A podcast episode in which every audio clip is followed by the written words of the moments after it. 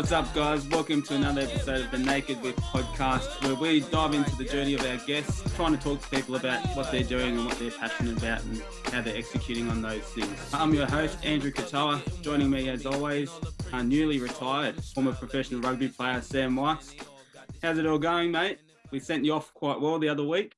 Mate, it was it was good to have a few pigs ears with you lads out there at Bar Ombre. So yeah, it was it was a good send off. Retired straight into lockdown, trying to figure out what to do with the kids uh, every day. So Today, joining us, close mate of ours, went to school together at Patrician Brothers Blacktown. He's a man of many hats, wears many hats in the field of education out there at Marsden State High School and also in, in sport and doing great things with his new business, 3P Performance, but also in the recruitment space. I'll let him dive more into that. But joining us today, we're going naked with Matthew Hardigan. How you going, mate? Really good, thank you. We're excited to be here. Just to start off with, just for our listeners, tell us a little bit about Matt Hardigan and, and what you do. Yeah, so obviously I am a husband first and foremost to Tegan. Um, I've got two boys, Alfie and Cruz, four and two years old, and we've got another girl on the way who's who's due in about five weeks' time. Um, Monday to Friday, I work at Marsden State High School, so I'm the head of excellence. So a part of my role is to look after uh, academic excellence, dance, music, rugby league, football, basketball, um, and, and, and more recently we've just taken on uh, volleyball and drama. Uh, so there's plenty there's plenty going on at Marsden State High School.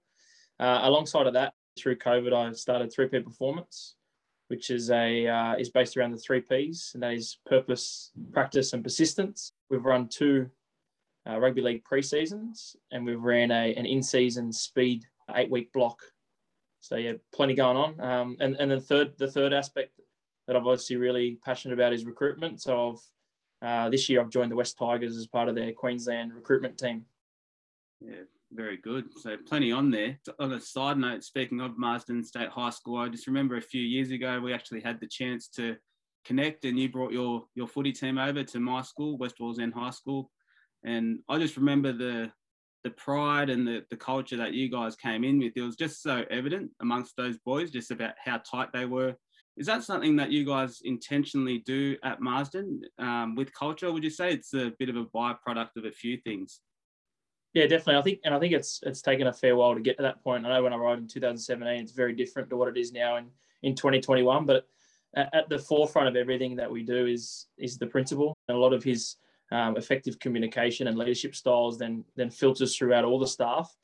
Um, but I think being a school with you know 3,000 kids, 65% Polynesian, we're, we're, a school built of what you see in a lot of cultures, um, particularly in the Pacific, and that's based around family and, and the qualities within family. So the three P's within Marsden's point of view are pride, passion, and persistence. And it's definitely a community that's, that's built on passion. They, they love their sport, um, but they also love getting around each other and supporting one another tell us a little bit about your philosophy as a teacher, but also as a coach, and um, where the similarities might lay, or why that transition from teaching into coaching happens quite a fair bit. Yeah, I think obviously if I look back on the journey across teaching, i am definitely a different coach now to what I, I was back when we first started, and I think a lot of that comes down to, you know, I think a lot of people use it loosely, but you do genuinely want to create good young men and women first and foremost, and how you do that is obviously through the relationships that you create, but also the effective communication and, and setting really clear goals and expectations, um, not only as an individual, but within that group of class or, or team. Um, so from that point of view, I think, you know, if, if you're looking to create good people, um, then you're looking at, you know, what are the attributes that they can constantly display on a daily basis. And for me, it starts with academics. You, you so often see that, that a really good player um, is also you know is able to maintain really good organization in the classroom. And, and, and, around academics it's not necessarily the the score or the result but it's you know what, what's their effort what's their behavior.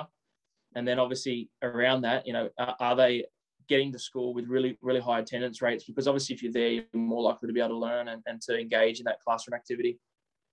You've probably had a few um, good coaches that you've worked under over your time whether that's in sydney or even your time during the Broncos, you'd have seen a few things there as well. But who are some of the coaches that you do look up to and, and take some of their philosophies and approaches to what you do? I guess the first coach that I worked alongside was Adam, my brother, who we, we took on the Roosters SG Ball 2010. We finished eighth and we ended up winning the comp. So obviously learned a lot that year. Um, but we happened to be under really good coaches in uh, Brian Smith, who was the NRL coach, who took a real liking to you know that development pathway. So he was always down there in the under 18s. And then even more so, his son Rohan Smith, who's now the head coach of the North Devils, was a massive uh, influence on my coaching style and techniques. Both him and his dad um, were massive advocates for core skills and fundamentals, um, but they're also big on playing footy. So playing to space. You know, don't be afraid to run backwards if it means you're going to play. You're going to run to the space.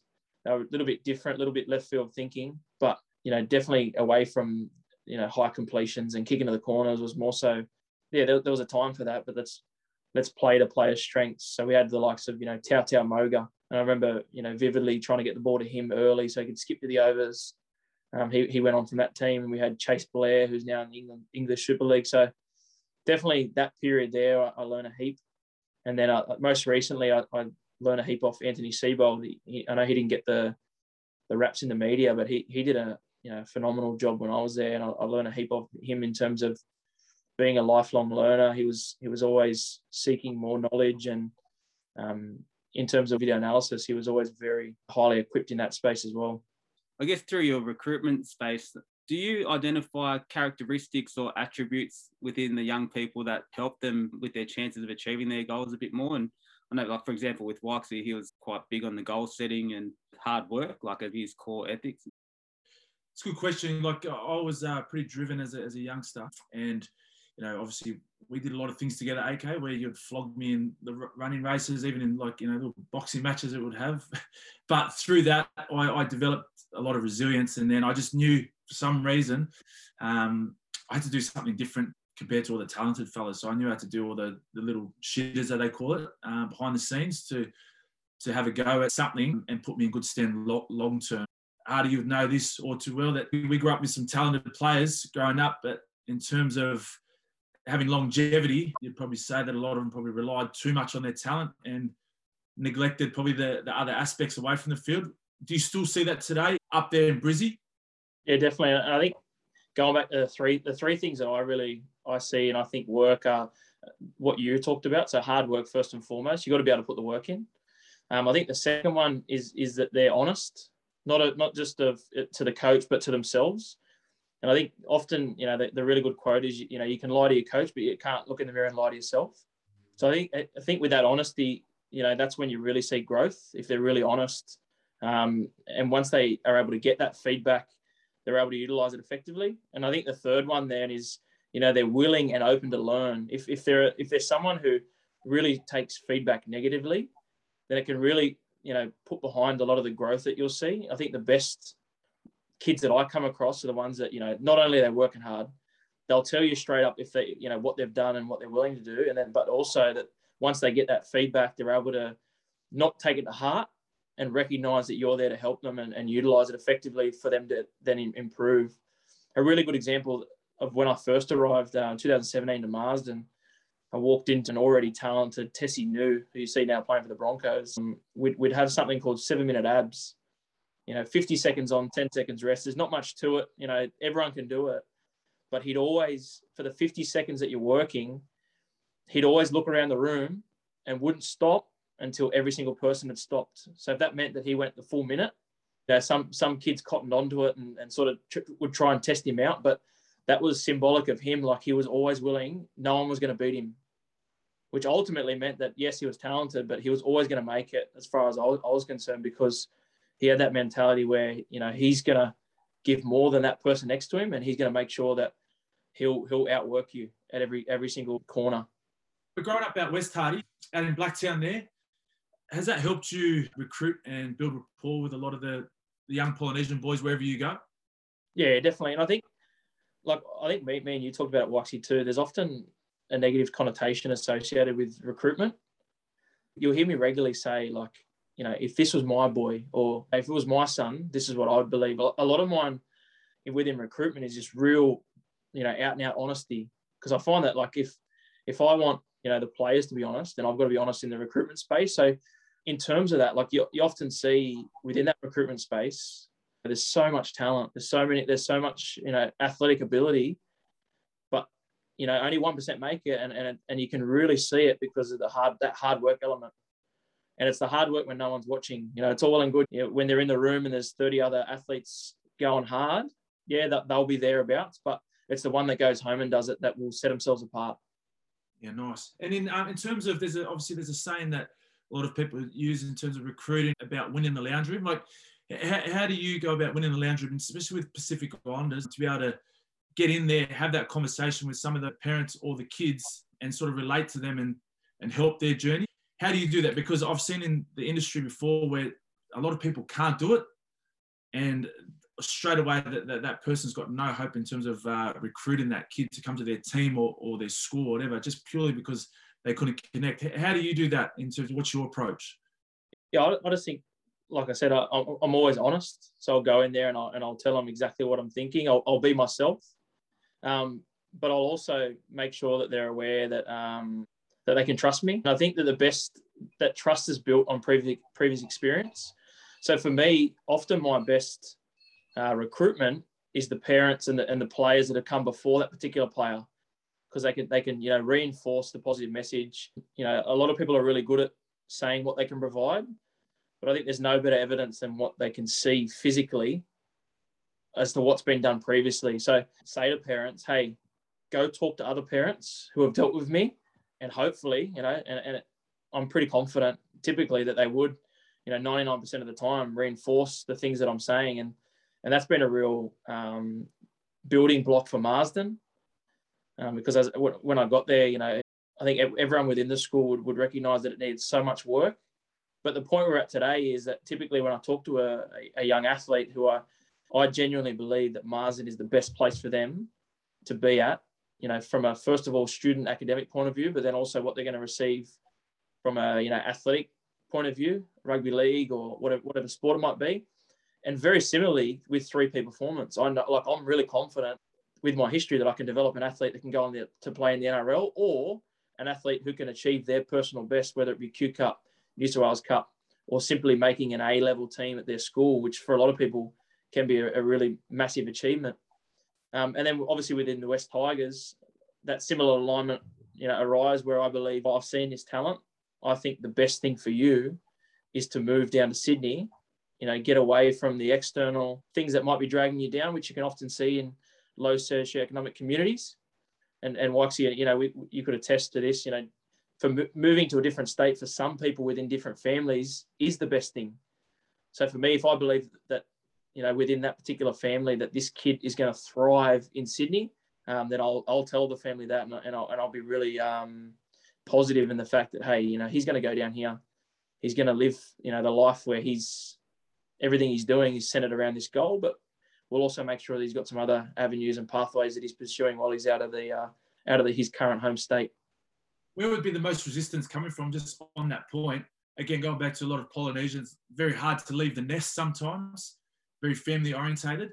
Um, is there more resistance from the player or the, the athlete themselves, or is it from the parents don't want them to leave? Oh, I think it'd be fairly balanced. I know that, like from my experience, sometimes the kid is just so, you know, comfortable living in in where they've always grown up. And and, um, and other times it'll be the parents reluctance you know they, they really want them to be at home. Um, but then again like you know it is a professional contract so it's pretty rare that they would they would knock it back unless obviously that if the, if there was an offer from a from a team within the state that they're currently living which is again pretty common. I remember when I when I first in 2017 into 18 organised for the Marsden rugby league team to go on a Sydney tour. Um, and for a lot of those guys, that was their first time leaving the state. So there's a, there's a really good example that yeah, sometimes it is a massive decision that they they do have to buy into in order to follow and pursue their dreams. I reckon moving to Perth was the best thing for me in my career. I, I definitely wouldn't have got as long if I didn't go to the Western Force at such a young age.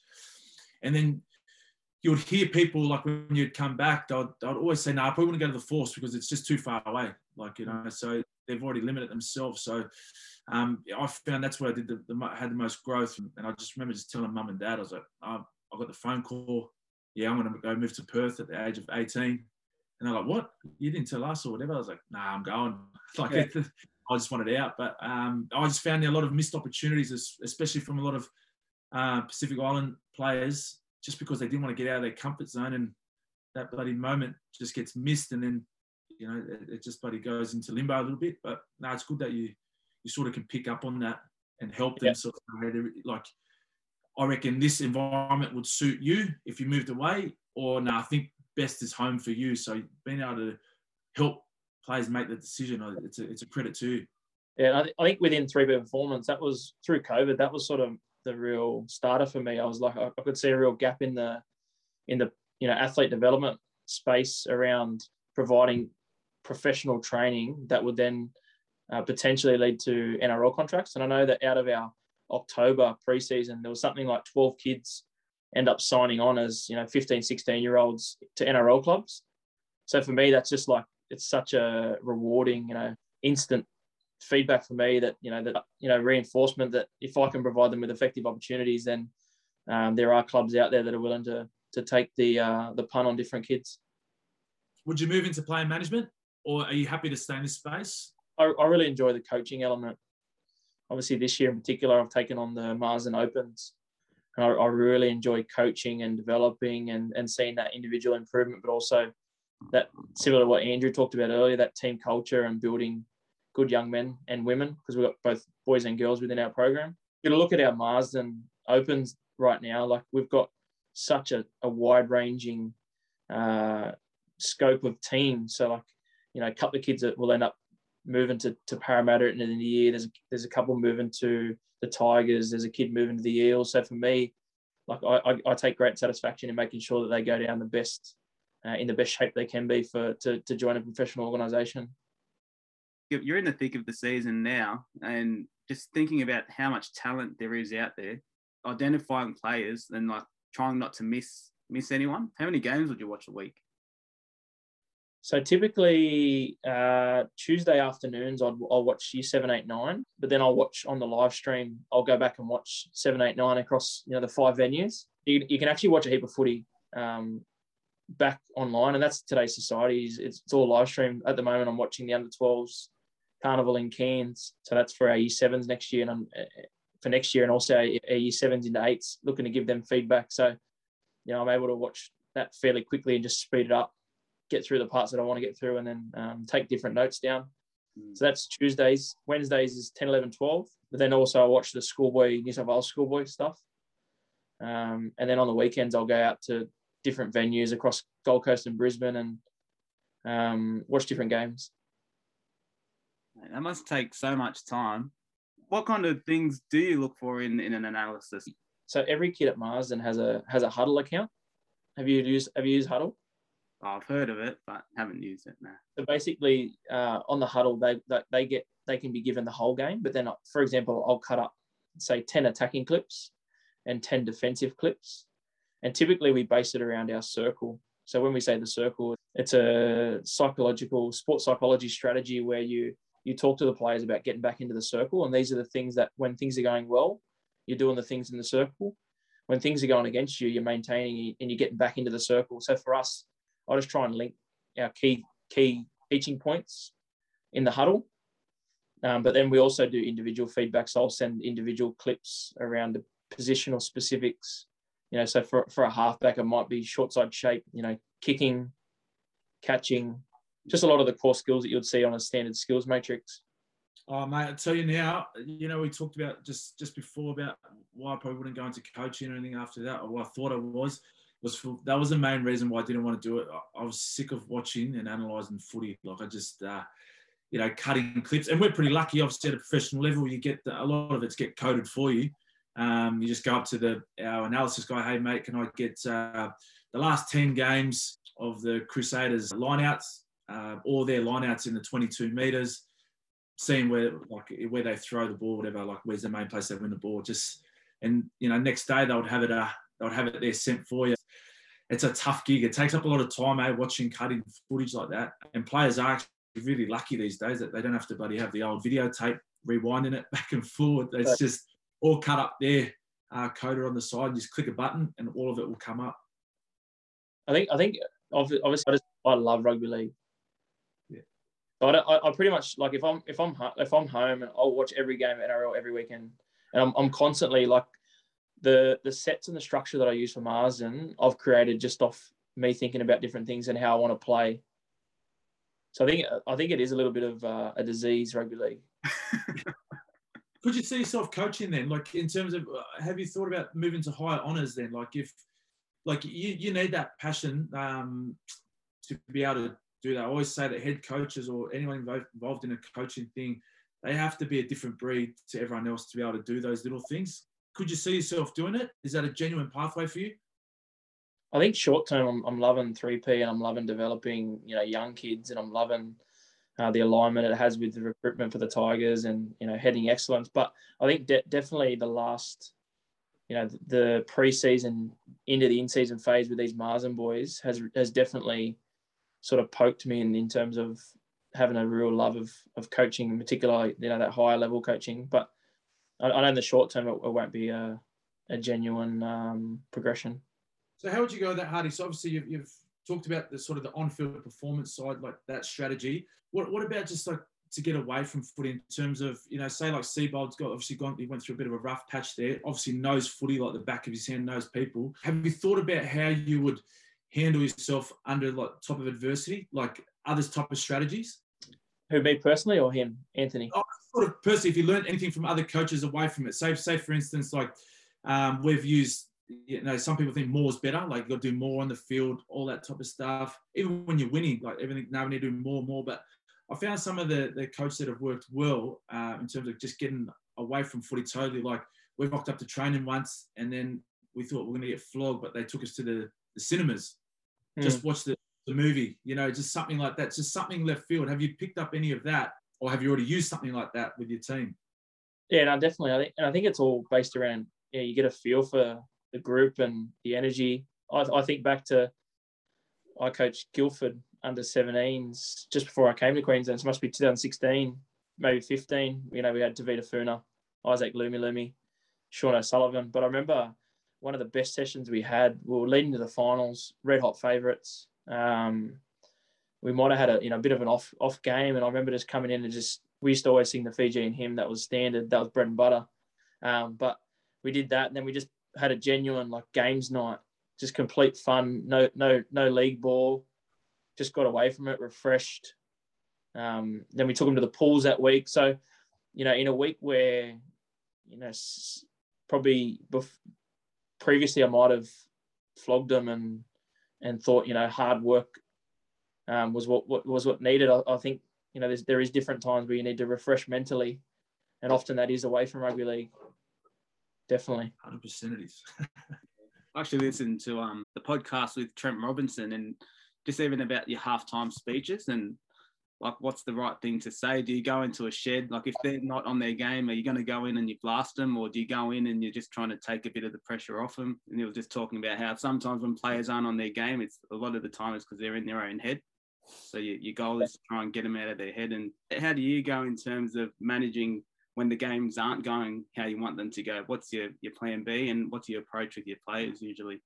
Yeah, it'd be actually funny for you to get one of my players on because it, it, it goes back to the feel and the energy. You know, what are you thinking?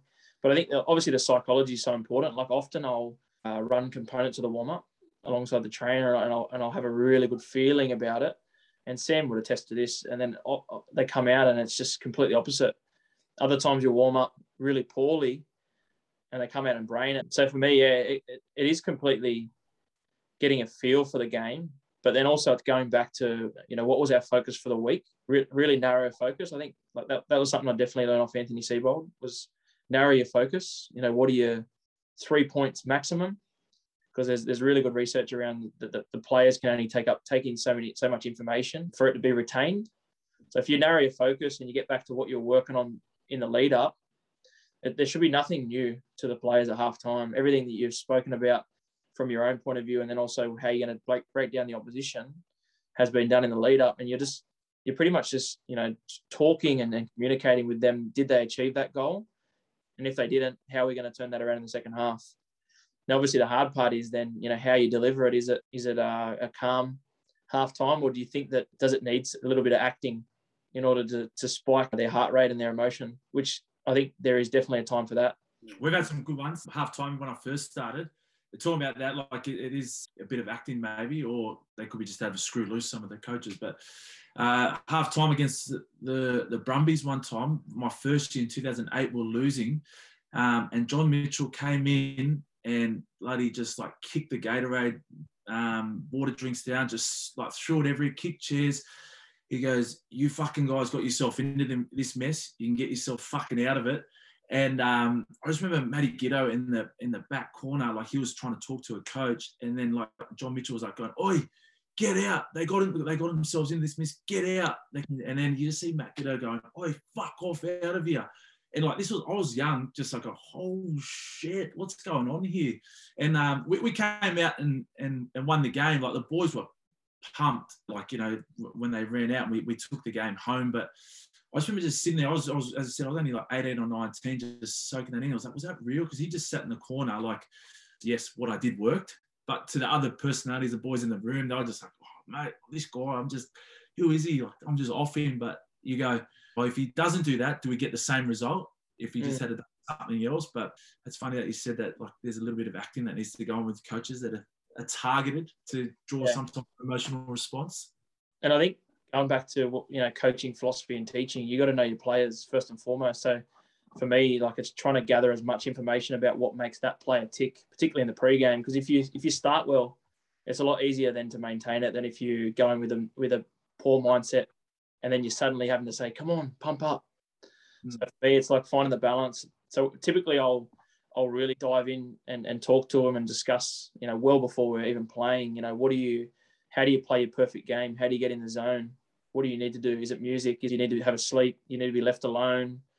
For the warm up, do you find yourself, do you need to be in the whole team warm up or do you need time to yourself? Because me as a player, I think of some of my best games, you know, recently at the Oztag World Cup for Australia was, you know, by that stage in the tournament, I just wanted to be on my own. So I think it's just about, you know, finding the balance between that and, and because ultimately you need the individual to be at their best, but collectively as a team, you need the, the team to perform uh, as a unit. Awesome, love that. So you're head of excellence, looking after all of those areas you mentioned. Your recruitment for West Tigers, your 3P performance as representing your country, the OzTag. How, how do you go about? Because ever since I've known you, you've been a bloke who's had ideas and you've managed to put it into action and, and bring it to life. Do you have a process that you go through turning an idea into practice? I'm really big on planning through note taking. Um, again, it's only a little thing, but I think when you're thinking of ideas, you've got to write them down, and then you know with the dates and the diary and that that backward mapping, and then with that, an example of that would be a scope and sequence. Whatever you're trying to do, when, when's the date of it, and then with your scope and sequence backward map from that, you know what are the key dates, what needs to be done at a certain time period, because that all all it does is make you accountable. So if you don't do it, you know if you don't hit these different targets, then you know obviously your end goal isn't going to, to be achieved. I think there's a, there's also a willingness to put myself out there. A lot of these things, obviously, people see the positives. There's been things that I've done that haven't come off, but I think like that doesn't really phase me. I um I try and sit on a, a really uh, straight line in terms of, you know, if I get positive feedback, I try and you know just take it as a grain of salt. Likewise, negative. I think probably that's something I've I've learned over the years. I think it's it's really easy to get positive feedback but obviously, if you if you let the negative feedback affect you, then things like you know turning an idea into reality becomes extremely hard. So just try and sit on that line of you know, I guess an element of humility either way. Like take on the feedback when it's good, take it on when it's bad, but then obviously stay the course, stay true to the course. Just try and be positive, have a really positive mindset, and just go after it. I don't even know where I heard it from, but a cool quote which relates to that is don't let the wins go to your head and don't let the losses go to your heart. Like you said, keeping that centered approach and yeah, take as it, as it comes. We've got a few questions that have been sent in as well, which we'll get to. But obviously at Paddy's, Western Sydney, just a real factory of getting getting decent players coming out of that area. I just remember earlier this year they, they put a team together of, of current players who have come from there. And I know that you've worked with a lot of them. Um, so they had at fullback Dane Laurie, two David Nofoaluma, three Stephen Crichton, four Brent Naden, five Dallin Watene-Zelezniak. Six, Matty Moylan. Seven, Jarome Luai. He's killing it at the moment. Eight, Spencer Leniu. Uh, nine, the Cuz, Sione Katoa. 10, Josh Aloiai. 11, Tyrell Fuimaono. 12, Bryce Cartwright. 13, Tyrone May. And the, the bench is just quality as well. Obviously, lots and lots of talent there. The- My name on there. hey, no, we didn't get a start, Wax. I Fair enough. thought you might have got on the wing there or something, picked up a wing spot. it's funny because each of those each of those players have you know such a different path and journey and story. Like I could talk for days around around a heap of them. Um, one, one of the good ones that comes to mind was Stephen Crichton. You know, he, he wouldn't mind me saying it either. I think I'm pretty sure he might have been in the 13 C's or D. Um, then he was in the 14 C's, I'm pretty sure. And then I remember I said to Campbell, I go, mate, you got to pick this Stephen Crichton, your A's. And he's like, Stephen. I'm like, mate, I'm telling you, he's improved. He, mate, like, Oh, yeah, I said to Campbell, we still giggle about it. I said, mate, I'm telling you, Stephen Crichton, you got to pick him. Anyway, I'm pretty sure he gave him a go. Like from that moment, um, you know, he was a he was a significant member of the 15A squad, and I I love telling the story because it's it's you know I often say you know, it doesn't matter where you are now, it's where you get to. So he he was just someone who was just finding himself. On the other hand, was always probably the, one of the best players in the comp. So he grew up as a real close competitive um, person against Robert Jennings. So him and Robert would always fight it out, Minchinbury St Mary's theme. But Stephen took a little bit longer to find himself. But I remember at that point there, he he was actually in year nine. And at that point there, the year 12, sorry, the year nine basketball coach didn't pick him because he wasn't, you know, a basketballer. And I remember Robert Bengal, who who we know as a you know ph- phenomenal person and a ph- phenomenal educator. He said, "Well, if you're not going to pick him in the nine A's, I'm going to put him in the the open A's for basketball. And it just like it still blows my mind to this day. And, and I, I see similar scenarios at Marsden where, you know, he wasn't a basketballer as such, but his athletic ability meant that Robert Bangle could see something that at that point in time the year nine coach couldn't see. So in year nine, he ended up playing Opens A's basketball, and, and by the end of the season, like was a was a real strong contributor for that team. Nice. Shout out to Campbell. Far out. Campbell, Martin Campbell, one of the next big things, couldn't see it. Uh, well done, mate. Uh, that- that- awesome. Campbell, a very good coach in his own right. Yeah, uh, yeah, definitely um, a quality team, wasn't it? And uh, like even on the bench, just very quickly, like even the bench was George Jennings, John Asiata, Josh Curran, Rob Jennings, and then 18th Chris Smith, Sean O'Sullivan, Matt Lodge, Marcelo Montoya, Christian Crichton, Andrew Fifita, Jaden Tanner, Danny Levi. I mean, unbelievable. There's probably a heap of players that didn't even get a start in there either. I, got a, I got another I got another good one. Anyway, um, Sean O'Sullivan, who you just mentioned, probably one of the smartest footballers I know. Like he actually, he'd probably sleep with a football even now. Um, he was he had two knee reconstructions at age 12, 13. So he missed uh, year seven and eight footy, I'm pretty sure. And anyway, I was his coach, and and I, I knew how good he was as an under 12 because I'd watched him for Glenmore Park, and was part of getting him to Paddy's. Did the tour, and I remember he was on crutches at that point. Um, so he was my assistant, and I remember he come back as an under 15 and he trialed and Dom Cullen and Campbell um, were sitting around and we're like, you know, picking the team. They're like, I don't think you can put Sullivan in your team. I said, boys, trust me. This kid is a freak. I said, just give him time. We we still joke about that one as well, like as a giggle. Anyway, he, he ended up being my halfback. We won the state knockout. Like it was just a funny moment and a really good one for I guess you, you have to have that little bit of a foresight into what they can become and not just what they are right now in front of you. Is he at the Warriors now? Yeah, so he, he played first grade last week, but he he you'll remember it on this podcast, he'll he'll be in the game after football. Like he's just an absolute freak. Unbelievable. Save it. Save the podcast. Might jump into some listener questions uh, that have been sent through. Plenty of stitch up ones that don't Yep. need to read all of them, but good mate Hoover wanted to know whether you prefer left side or the right side on the wing growing up in high school. I've played one game on the wing, and it's the game that I'll never live down. Hoover reminds me every every time I see him. Was that against Holy Cross Ride? The funny thing was, I've actually brought the horror show with me uh, when I recruited Darren Nichols to Marsden. Oh. Every every time I see him now, I think about him putting up a bomb and I'm dropping it. I swear I I was supposed to be on that one of those wings if I didn't if I got a haircut Could have been that game. Mate, I was I was I played fullback, halfback the whole year. Yeah, no worries. Jump on the wing. Yeah, sweet. Who was that, Rossi? Yeah, that, yeah the, the infamous brain snap. Um, one from is that is it Talon? Is that how you? Oh, yeah. So Talon's one of our. Uh, so he's actually in year ten, and he played first grade team. So it'll be the equivalent of uh, probably you know Daniel Panisi when he played opens in year ten. Robert Jennings. So you know yourself in that competition, you have to be pretty special to be playing in year ten. Yeah, nice. Well, question in from him: What do you think is the biggest factor when kids start losing interest in sport? I think it's two twofold. I think the first one is that that's all they're doing and that's all they're focused on.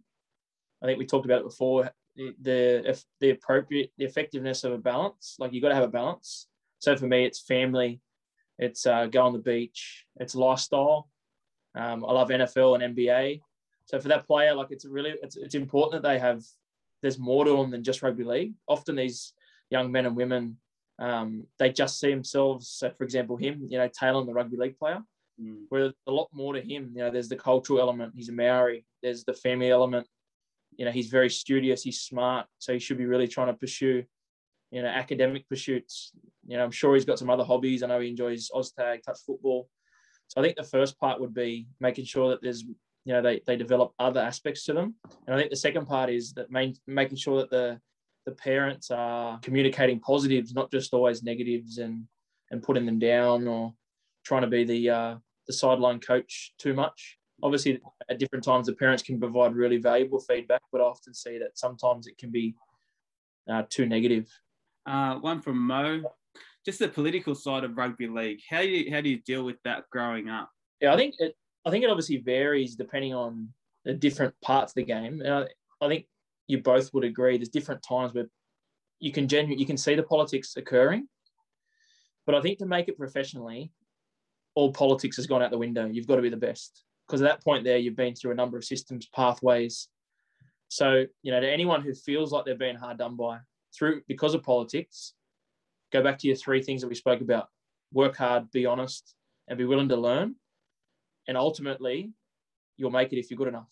Yeah, hundred percent. That, will show through. Like at, at, a young age, through the development ages, it's uh, it can be disheartening uh, if you don't make things, or like you know there are people that make it in front of you, maybe because of someone's dad or whatever.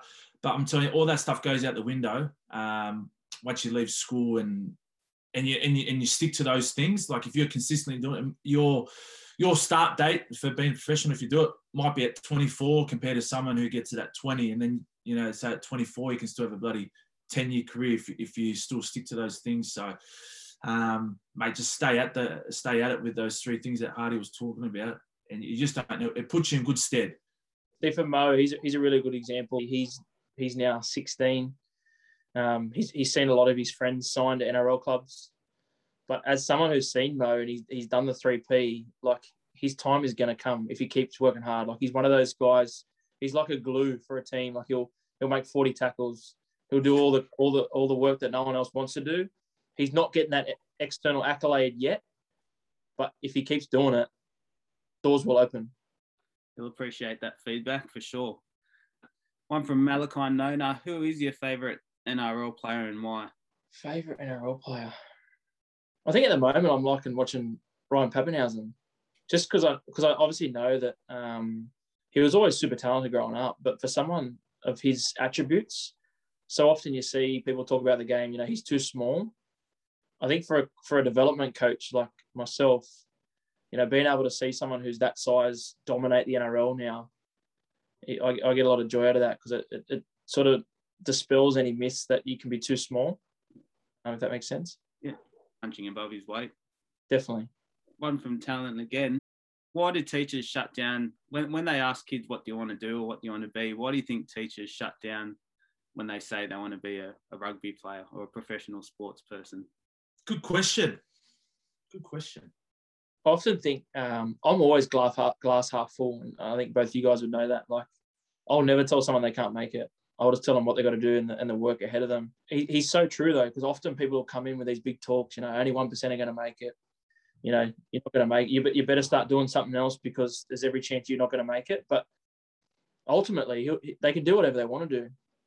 there'll be times where their you know their athletic scope might mean that they can't generally make a professional sport. But who's to say that the the characteristics, you know, if they have that hardworking characteristics, that they can't apply that into something else that they're passionate about. So I think it's definitely a mindset thing. Like you'll never hear me going and talk about, you know, that only one percent can make it in a negative way. I'd, I'd, I'd, for me, it's always just you know they'll get what they they work for, what they earn. Lauren Edwards, what made you become a teacher? Good question. Throughout, when I, I, I got injured, I think that initially tipped me into coaching, and I just really enjoyed helping young people. And then I, I, I did my first primary prac, and I think they're a little bit too young.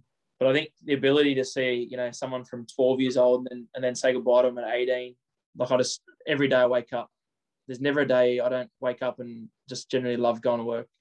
You know, Tegan often gives it to me because I like if I'm if I'm sick, like literally I'm dying. Like I'll I'll typically go go to work no matter what, unless obviously um, her or the kids are sick. But you know, it's a rarity that I'm that I'm not at school because I genuinely love it. And Tegan was actually the last one. Speaking of Teagues, how did you pull such an absolute sort? She's my name. But, wow. Uh, I think she knows the answer for that. Yeah. But um, what's next? What's what's coming up next? Whether it's education, um, recruitment, three P. Any exciting things in the pipeline? Again, you know, if I narrow my focus, definitely for me, I've, I've got a really big emphasis on this. You know, what what you guys used to call the Arrive Alive or Schoolboy Cup. We've done a heap of work since last year. So at the moment, we're, we're coming first, but we've got a heap of work ahead of us in order for us to win it. Um, so that, that's a really big goal. Um, continuing to to ensure that the other programs are getting the experiences and the um, that culture is maintained across all those different programs that we spoke about within excellence within Marsden's important to me because I am the head of all those programs and, and if, as long as I'm doing the right thing, I think they can continue to thrive. There's some really good coordinators underneath who are doing a great job. Um, from 3P, we'll, we've got our next speed block on the 26th of next month. So, you know, we're about four weeks away from that. So um, I'll start to, you know, pick up a little bit of the social media content around the speed, and then that progresses into October, which is our uh, rugby league preseason. There's, there'll be a competition around November, which will launch in the come, next few weeks to do with 3P. And then from a West Tigers point of view, just going out, continue to watch as much football as I can. You know, if you are able to see young players in as many different scenarios and environments as you can, you get a really good sense of the type of person. And then you get a really good sense of their game sense um, under different situations. And the analogy that I was taught by a great recruiter named Brian Edwards was you want to be able to see the player, you know, when they're both with the wind and against the wind. So in other words, what are they like when they're in front? And then equally as important, if not more important, what are they like when they're in the wind, when they're losing, when things are going against them, when there's errors, mistakes. Um, so I'll try and watch as much footy as I can now heading into the back end of the year we're meant to go to, I was meant to fly to Sydney on Thursday for all our Queensland Tigers. We're going to go down and train with first grade, and then I was going to run a 3P out of Macready. So obviously, COVID's put a stop on that. So we'll probably now do that during the next term. So plenty to look forward to, and obviously have a baby in the next five weeks as well. Mate, you are an absolute legend. No. and um, yeah, again, I, I really appreciate you coming on proud of everything that you're doing. You're doing so much and having an impact in, in everything that you are doing up there. Obviously, as a brand, Naked You Apparel, we're, we're really big on passion and purpose, and it's clearly something that you're you're executing. And all the best with um, the new daughter on the way. And if you haven't already, make sure you jump online and uh, purchase as much NKD as you can. Support the brand. Hardy boy, just from me, mate. Honestly, someone who's now on the the other side of uh, professional footy, uh, can look back. Mate, what you're doing for those kids around that development years is, is unbelievable. The time and effort that you put into those kids, because at, at the end of the day, like those kids are never going to forget the people that helped them through those development stages. Even when I look back, it might be so small, but you just for some I don't know what it is in that that age group, you just never forget some of the feedback that you get. So well done, mate. And I know a lot of those boys are, are, are rock stars or tomorrow's future because of because of guys like you. So well done, mate, and uh, I wish you all the best with it. Appreciate it. Thanks, guys. Thanks, Arnie. It's what? It shows.